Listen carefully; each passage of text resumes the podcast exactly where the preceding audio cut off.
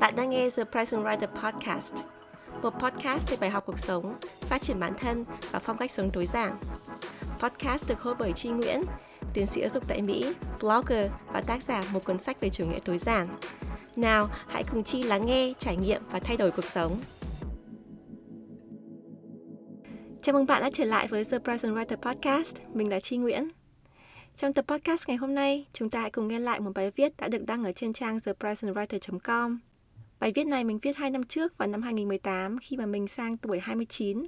Do vậy, bài viết có tên là 29 năm tập làm người phụ nữ Việt. Chúng ta hãy cùng nghe nhé.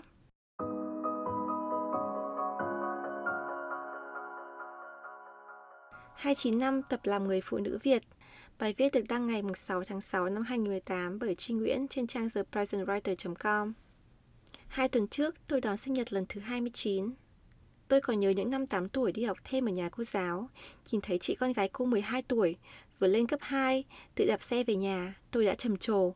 Wow, chị lớn quá, 12, con số tuổi có đến tận hai chữ số.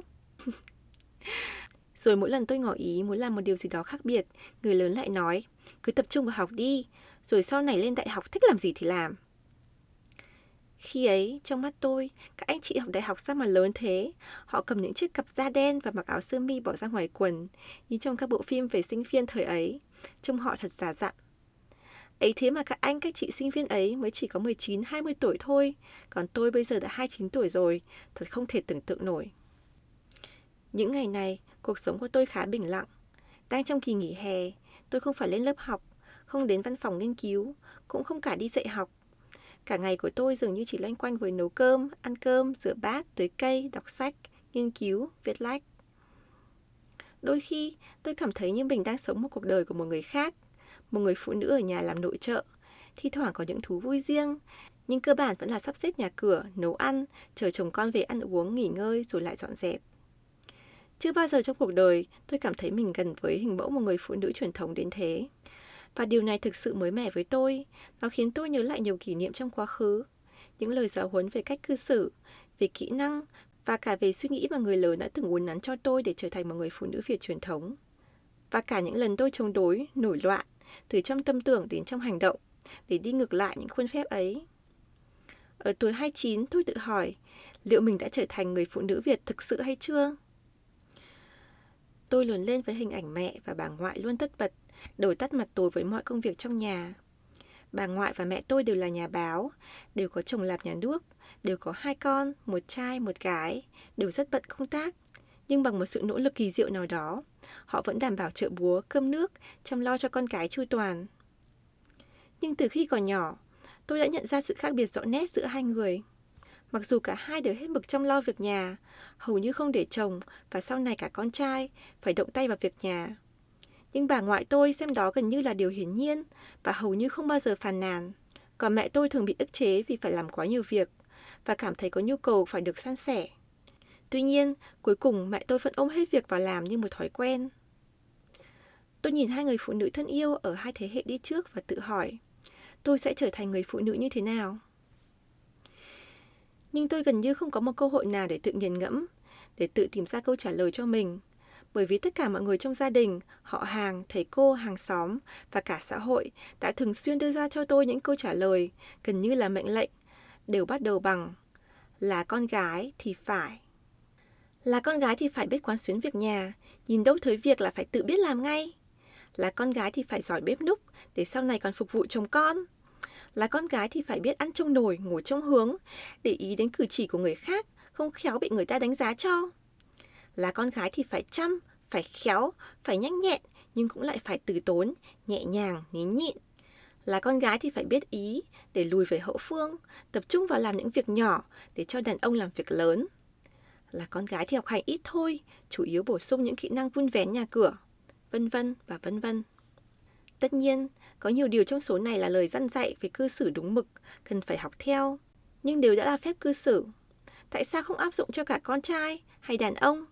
Nếu danh sách những gì con gái hay phụ nữ cần phải làm dài đến như thế, thì danh sách bắt đầu bằng là con trai thì phải. Được bao nhiêu cái gành đầu dòng? Từ nhỏ, tôi vốn nổi tiếng là đứa vụng việc nhà. tôi cảm thấy dường như bất cứ lúc nào được ai khen, cháu học giỏi, cháu xinh xắn, cháu ngoan ngoãn, được vài câu là người lớn trong nhà tôi cảm thấy như ngượng ngùng quá hay sao, mà phải chèn ngay vào một khuyết điểm. À, nhưng mà cháu nói vụng việc nhà lắm các cô các bác ạ. Đến mức, Buổi hôm tôi đang xếp hàng đi ăn cơm bán chú hồi tiểu học, cô giáo vừa xúc cho tôi một thìa cơm và vừa cắp cho tôi luôn một câu nói. Này, nhớ chăm làm việc nhà hơn nhé. À... Tôi không biết cách đứa trẻ 10 tuổi khác thì như thế nào. Liệu chúng có để những câu nói này vào đầu hay không? Nhưng tôi thì có. Và vì có để nó vào đầu, tôi cảm thấy vô cùng bức xúc. Và càng bức xúc, tôi lại càng ghét làm việc nhà. Tại sao? Thứ nhất, mặc dù đúng là tôi không biết làm nhiều việc nhà và cần phải học thêm, nhưng mỗi lần dạy tôi làm một điều gì đó, người lớn thường nói rằng, đấy, nhớ mà làm để sau này còn phục vụ chồng con. Làm sao một người bình thường, nhất là một đứa trẻ con, có thể có hứng thú, có niềm vui học một cái gì mới khi mục đích và lợi ích của việc học ấy không phải để cho nó, mà để cho những ai ở tận đầu tận đâu nó còn chưa biết mặt. Thứ hai, dù phân chia việc nhà một cách không chính thức, nhưng cách người lớn đối xử với tôi và anh trai tôi rất không công bằng. Anh tôi có thể mãi chơi không làm việc nhà thì chỉ bị nhắc nhở nhẹ nhàng, còn tôi thì luôn bị nói, con gái con lứa ai mà lại như thế hả? Thậm chí còn mặc định, nếu anh tôi quên làm gì thì tôi phải biết ý để làm hộ anh ấy. Tại sao lại có điều vô lý đến thế? Thứ ba, những lần tôi làm việc nhà tốt thì rất ít khi được khen, coi như là bình thường. Những ngày đặc biệt hứng lên làm nhiều việc nhà hơn thì lại bị trêu. À, hôm nay trời mưa hay sao? Hoặc bị khoảng thêm việc vào người. Tốt đấy, về sau cứ làm việc thêm việc này nhé. Người lớn nói ra những điều này không hề có ý nghĩa khuyến khích tích cực gì cho một đứa trẻ cả. Thứ tư, ngay cả khi tôi có ý thức muốn giúp đỡ ba mẹ, ông bà làm việc nhà, thì hầu như mọi việc người lớn đã dành làm hết cả rồi. Và tôi cũng có quá nhiều áp lực đi học chính, học thêm, tham gia đội tuyển học sinh giỏi để đáp ứng được rất nhiều kỳ vọng khác của gia đình. Rất khó để yêu cầu một đứa trẻ giỏi được tất cả mọi mặt, vừa làm được cái này, lại vừa làm được cái kia, vừa thấy này được, lại cũng vừa thấy kia được. Ngay từ khi còn rất nhỏ, tôi đã nhận ra rằng ở Việt Nam, các bé gái chịu quá nhiều kỳ vọng từ gia đình, vừa phải học giỏi, phấn đấu, vừa phải biết làm việc nhà, vừa biết để ý, chiều lòng người khác. Trong khi đó, các bé trai lại được nới lòng hết sức, không bị yêu cầu làm quá nhiều việc nhà, cử chỉ, lời nói, hành vi cũng ít bị soi xét hơn. Tôi đã có hầu hết những suy nghĩ này ngay từ năm 6 hay 7 tuổi, khi mới bắt đầu nhận thức về cuộc sống. Khi ấy, những khái niệm về bình đẳng giới còn ít khi được đề cập tới. TV cũng chỉ có 2-3 kênh thuần Việt, chiếu vài tiếng trong ngày. Nên không thể nói có tư tưởng chuộng nước ngoài hay tây hóa nào làm ảnh hưởng đến tôi ở thời điểm đó cả. Tất cả chỉ xuất phát từ nhận thức còn non nớt của tôi mà thôi. Vì vậy, xin người lớn đừng nói rằng trẻ con chẳng biết gì. Nhưng cũng vì sớm mang theo sự bức xúc về bất bình đẳng giới, tôi biến mình thành người chịu nhiều thiệt thòi. Bởi vì mỗi lần được bà, được mẹ chỉ cho làm một việc gì đó, có vẻ phụ nữ truyền thống, nữ công gia tránh, tôi thường chỉ làm với khái độ miễn cưỡng, khó chịu nên không học hỏi được nhiều. Thậm chí, khi mới tốt nghiệp cấp 3, tôi còn được cho đi học một khóa nấu ăn ở trường nghề. Mặc dù khóa học cũng giúp tôi nắm được một số kỹ năng nấu ăn bài bản, phương pháp giảng dạy của cô giáo trên lớp cũng lại chỉ quay quanh việc học viên nữ cần biết nấu món này, món kia để phục vụ chồng con hay cỗ bàn cho nhà chồng, chứ không phải là ở niềm vui nấu bếp hay xây dựng kỹ năng cần thiết cho chính mình. Bởi vậy, việc đi học cũng không làm cho tôi có thêm động lực hay sự tự tin để đứng bếp. Vì thiếu hụt những kỹ năng này, khi bắt đầu sống một mình ở nước ngoài, tôi rất chơi với. Tôi lúng túng khi đi chợ một mình, tính toán các món ăn, nấu ăn thế nào cho hợp lý, dọn dẹp nhà cửa thế nào cho đúng cách. Nhưng cũng chính thời gian đầu khó khăn ấy lại làm cho tôi chợt nhận ra điều tuyệt vời của một cuộc sống độc lập. Lần đầu tiên trong đời, tôi cảm thấy mình có thể đưa ra quyết định làm tất cả mọi việc mà không còn phải nghe theo ý kiến của người khác, không còn chờ đợi xem người khác đánh giá việc làm của mình. Điều này có nghĩa là tôi hoàn toàn tự do để làm bất cứ điều gì mình muốn và sống cho chính mình thôi, chứ không phải cho ai khác. Từ đó, tôi bắt đầu có niềm vui, sự tự tin và cả trí tò mò khám phá khi đi chợ, nấu cơm và dọn dẹp nhà cửa. Tôi tự học rất nhiều trên mạng, học từ những người bạn du học sinh, từ sách vở, nhưng nhiều hơn cả, tôi học từ ký ức khi mình nấu ăn cùng với bà, với mẹ ngày nhỏ. Tôi nhận ra rằng Những gì bà, mẹ và những người thân từng dạy cho tôi đều xuất phát từ tình yêu thương chân thành, từ mong muốn giúp tôi vững vàng hơn trong tương lai. Nhưng vì cách truyền đạt của mọi người không thực sự phù hợp, những điều được dạy thành ra phản tác dụng. Nhưng khi trưởng thành, tôi chọn chỉ nhớ lại những niềm vui, những ký ức được nấu ăn bên người thân, trong gia đình, được nếm những món ăn ngon khi còn đang nấu trên bếp. Và những mảng ký ức này giúp cho tôi thể hiện lại rất nhiều món ăn gia đình quen thuộc ngày xưa. Một chuyện khá khôi hài nữa là, mặc dù lớn lên với thông điệp nấu cơm cho chồng, lặp đi lặp lại như một thiên chức, sau này tôi lại lấy chồng làm nghề nhà hàng. Anh ấy rất thích nấu ăn và nấu ăn giỏi hơn tôi rất nhiều. Như vậy, trên thực tế, chồng tôi cũng không cần tôi phải nấu hộ.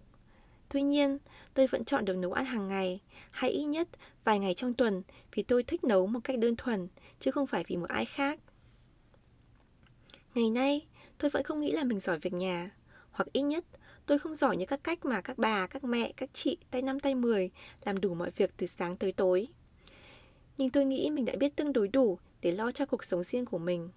Tôi có thể nấu tự tin và thành thạo hầu hết các món ăn trong gia đình. Ngoài ra, vì hoàn cảnh sống ở nước ngoài không có nhiều nhà hàng ăn tiện lợi như ở Việt Nam, tôi đã tự học làm nhiều món mà trước đây thường chỉ ăn ở ngoài hàng như bún chả, phở, bún siêu, bánh bao, bánh giò, bánh bèo, táo phớ, sữa chua. Tôi cũng có niềm vui ở trong việc làm bánh ngọt và đồ uống, một kỹ năng mà tôi chưa từng học được Việt Nam. Tôi cũng có những phương pháp riêng để dọn dẹp nhà cửa và sắp xếp nhà cửa tối giản, gọn gàng, cùng với niềm vui mới trong việc tự làm các sản phẩm gia dụng từ chế phẩm thiên nhiên như bột giặt, nước tẩy rửa, nước xịt phòng. Tất cả tôi đều tự làm hết. Rất nhiều bạn bè, người thân quen biết tôi từ nhỏ, vô cùng ngạc nhiên khi thấy tôi có hứng thú và khả năng trong những công việc nội trợ. Có người nói rằng, không có ai chiều chuộng giúp đỡ thì tự khắc phải biết làm thôi. Hay, nó lấy chồng rồi thì cái gì cũng biết làm hết nhưng tôi chưa bao giờ nghĩ như vậy. Việc sống một mình hay kết hôn chỉ là hoàn cảnh. Yếu tố lớn nhất tạo ra sự thay đổi của tôi là niềm vui của sự tự do, tự chủ, của việc được giải thoát khỏi những định kiến và kỳ vọng của xã hội về hình mẫu chuẩn của người phụ nữ truyền thống. Tất nhiên, có rất nhiều phẩm chất khác nhau để tạo nên hình ảnh một người phụ nữ Việt, chứ không phải quẩn quanh công việc bếp núc nội trợ. Bài viết này chỉ chạm đến một lát cắt rất nhỏ của một khái niệm lớn, trừu tượng, đa chiều. Và không phải chỉ ở Việt Nam hay ở châu Á, ở xã hội nào người đàn ông và phụ nữ cũng chịu những định kiến nhất định, những kỳ vọng mà xã hội, gia đình tạo ra để đóng chúng ta vào những cái khung văn hóa đã ăn sâu bám rễ. Nhưng năm nay, sau 29 năm tập làm người phụ nữ Việt, tôi đã quyết định mình sẽ chính thức từ bỏ con đường này. Tôi sẽ vẫn tiếp tục học và phát triển bản thân thành một người phụ nữ hoàn thiện, nhưng không phải là mẫu phụ nữ Việt cũng không phải là mẫu phụ nữ Tây và cũng không phải là mẫu phụ nữ mà như bà, như mẹ tôi hay bất cứ chị em nào khác. Tôi quyết định sẽ tạo ra một hình mẫu phụ nữ của riêng tôi, chỉ dành cho tôi và của riêng tôi mà thôi. Nhìn lại 29 năm qua, từ góc nhìn của một người làm con, tôi nghĩ người lớn đã không sai khi giáo dục tôi trở thành một người phụ nữ Việt hoàn hảo, vì đó là cách mọi người được truyền lại từ chính những người phụ nữ Việt khác ở thế hệ trước. Suy cho cùng, làm cha mẹ, bạn có quyền được nuôi dạy con cái theo cách riêng của mình, theo những gì mình tin là đúng đắn. Nhưng nếu bạn muốn nghe quan điểm của tôi dưới góc độ của một người làm giáo dục, thì đây là một số lời khuyên của tôi cho những gia đình có bé gái. Thứ nhất, hãy để con gái được phát triển niềm vui và đam mê tự nhiên. Đừng quảng thêm thiên chức, trách nhiệm tương lai và những điều con gái đang tập làm. Những gì bạn cảm thấy nặng gánh khi trưởng thành thì cũng đừng nên đặt lên vai con trẻ. Thứ hai, khuyến khích trí tò mò và khám phá thêm niềm vui và bản năng của con. Dù có yêu con đến thế nào, cha mẹ cũng không thể theo chân con và dạy cho con tất cả mọi thứ trên đời. Vì thế, thay vì kèm cặp thường xuyên, hãy giúp con tự học và tự khám phá. Hãy nhớ rằng, ở thời buổi hiện đại ngày nay, cái gì cũng có thể tự học được, chỉ là có đủ đam mê và thời gian tìm tòi hay không. Bởi vậy, sẽ có những điều bạn không cần phải dạy, con cái cũng sẽ tự quan sát và học hỏi khi cần thiết. Thứ ba, công bằng từ trong suy nghĩ, hành động đến lời nói giữa con trai và con gái. Bạn nên đối xử với con trai và con gái đều như nhau, phân chia công việc rõ ràng, không áp đặt lên con định kiến về giới. Sự công bằng này cũng cần được thể hiện trên mối quan hệ giữa bố và mẹ. Bố mẹ có san sẻ công việc nhà, có bình đẳng trong cách hành xử, trong lời ăn tiếng nói thì con cái mới có thể học được một cách thiết thực nhất. Lời nói phải thi đôi với việc làm. Thứ tư, khuyến khích các con tham gia vào việc nhà với mục tiêu và động lực cụ thể. Khi con còn nhỏ, dưới 5 tuổi, thì bạn có thể động viên khích lệ con làm những việc nhà nhỏ như dọn đồ chơi, cấp chân màn, làm chung với bố mẹ như một trò chơi bổ ích. Nhớ khen ngợi con khi con làm tốt. Khi con lớn hơn một chút, từ 5 đến 15 tuổi, hãy khuyến khích con làm thêm những việc lớn và có trách nhiệm hơn như rửa bát, trông em, lau nhà, giặt quần áo bằng cách gắn cho mỗi đầu việc một phần thưởng nào đó. Sẽ có những công việc bạn khuyến khích con làm một cách độc lập, một cách tự giác, bởi vì con là một thành viên trong gia đình, con cần phải làm, kể cả khi người lớn không nhắc nhở. Tuy nhiên, với những việc làm lớn, những việc làm thường xuyên, bạn có thể đưa ra cho con phần thưởng, có thể bằng hiện vật hoặc bằng tiền lương hàng tháng. Ở tầm tuổi này, bà cũng sẽ dần phải cho con tiền tiêu vặt và hướng dẫn con quản lý tiền. Vậy tại sao không gắn đồng tiền vào lao động thực chất để con hiểu được giá trị của đồng tiền và đồng thời học thêm kỹ năng sống? Khi con trưởng thành hơn, từ 16 đến 18 tuổi, bạn có thể khuyến khích cho con làm một việc nào đó bán thời gian ngoài giờ học hoặc làm những việc gia đình cần trách nhiệm cao hơn, trả lương cho con đều đặn theo từng tuần và hướng con dùng khoản tiền đó để tiết kiệm cho việc lớn hơn như đi học đại học, mua xe máy. Thứ năm, thường xuyên tâm sự, làm bạn với con, đặc biệt là mẹ với con gái để nắm được suy nghĩ, tâm tư và nguyện vọng của con. Đừng nên phản ứng gay gắt nếu con có những hướng suy nghĩ khác với mình. Ngược lại, hãy xem đó là điều tích cực bạn muốn con tập trung tiếp thu những điều mình dạy hàng ngày, nhưng chính bạn cũng phải tập trung để lắng nghe, để học lại từ con nữa. Hãy nhớ lại những điều bạn ao ước mình được làm với mẹ mình. Hãy làm điều đó với con gái của mình, đừng làm ít hơn thế.